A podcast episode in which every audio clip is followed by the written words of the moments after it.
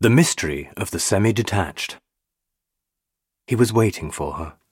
He had been waiting an hour and a half in a dusty suburban lane, with a row of big elms on one side and some eligible building sites on the other, and far away to the southwest the twinkling yellow lights of the Crystal Palace. It was not quite like a country lane, for it had a pavement and lampposts, but it was not a bad place for a meeting all the same and farther up, towards the cemetery, it was really quite rural and almost pretty, especially in twilight. But twilight had long deepened into night, and still he waited. He loved her, and he was engaged to be married to her, with the complete disapproval of every reasonable person who had been consulted and this half clandestine meeting was, tonight, to take the place of the grudgingly sanctioned weekly interview, because a certain rich uncle was visiting at her house, and her mother was not the woman to acknowledge to a moneyed uncle, who might go off any day, a match so deeply ineligible as hers with him. So he waited for her, and the chill of an unusually severe May evening entered into his bones. The policeman passed him with but a surly response to his good night.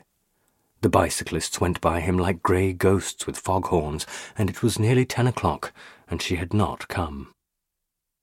He shrugged his shoulders and turned towards his lodgings. His road led him by her house, desirable, commodious, semi-detached, and he walked slowly as he neared it. She might even now be coming out, but she was not. There was no sign of movement about the house, no sign of life, no lights even in the windows, and her people were not early people. He paused by the gate, wondering. Then he noticed that the front door was open, wide open, and the street lamp shone a little way into the dark hall. There was something about all this that did not please him, that scared him a little, indeed. The house had a gloomy and deserted air. It was obviously impossible that it harboured a rich uncle. The old man must have left early, in which case. He walked up the path of patent glazed tiles and listened. No sign of life. He passed into the hall. There was no light anywhere. Where was everybody, and why was the front door open? There was no one in the drawing room, the dining room, and the study, nine feet by seven, were equally blank. Everyone was out, evidently. But the unpleasant sense that he was perhaps not the first casual visitor to walk through that open door impelled him to look through the house before he went away and closed it after him. So he went upstairs, and at the door of the first bedroom he came to, he struck a wax match, as he had done in the sitting rooms. Even as he did so, he felt that he was not alone. And he was prepared to see something but for what he saw, he was not prepared. For what he saw lay on the bed in a white loose gown, and it was his sweetheart, and its throat was cut from ear to ear. He doesn't know what happened then, nor how he got downstairs and into the street, but he got out, somehow, and the policeman found him in a fit under the lamp-post at the corner of the street. He couldn't speak when they picked him up, and he passed the night in the police cells, because the policeman had seen plenty of drunken men before, but never one in a fit. The next morning he was better, though still very white and shaky. But the tale he told the magistrate was convincing, and they sent a couple of constables with him to her house. There was no crowd about it as he had fancied there would be, and the blinds were not down.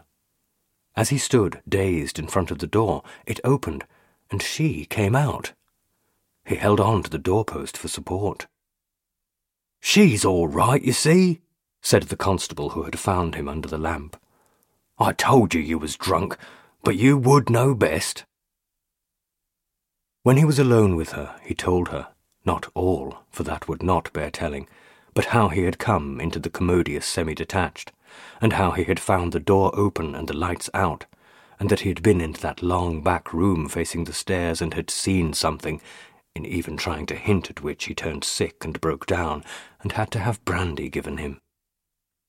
But, my dearest, she said, I dare say the house was dark, for we were all at the Crystal Palace with my uncle, and no doubt the door was open, for the maids will run out if they're left. But you could not have been in that room, because I locked it when I came away, and the key was in my pocket. I dressed in a hurry, and I left all my odds and ends lying about. I know, he said. I saw a green scarf on a chair, and some long brown gloves, and a lot of hairpins and ribbons, and a prayer book, and a lace handkerchief on the dressing table.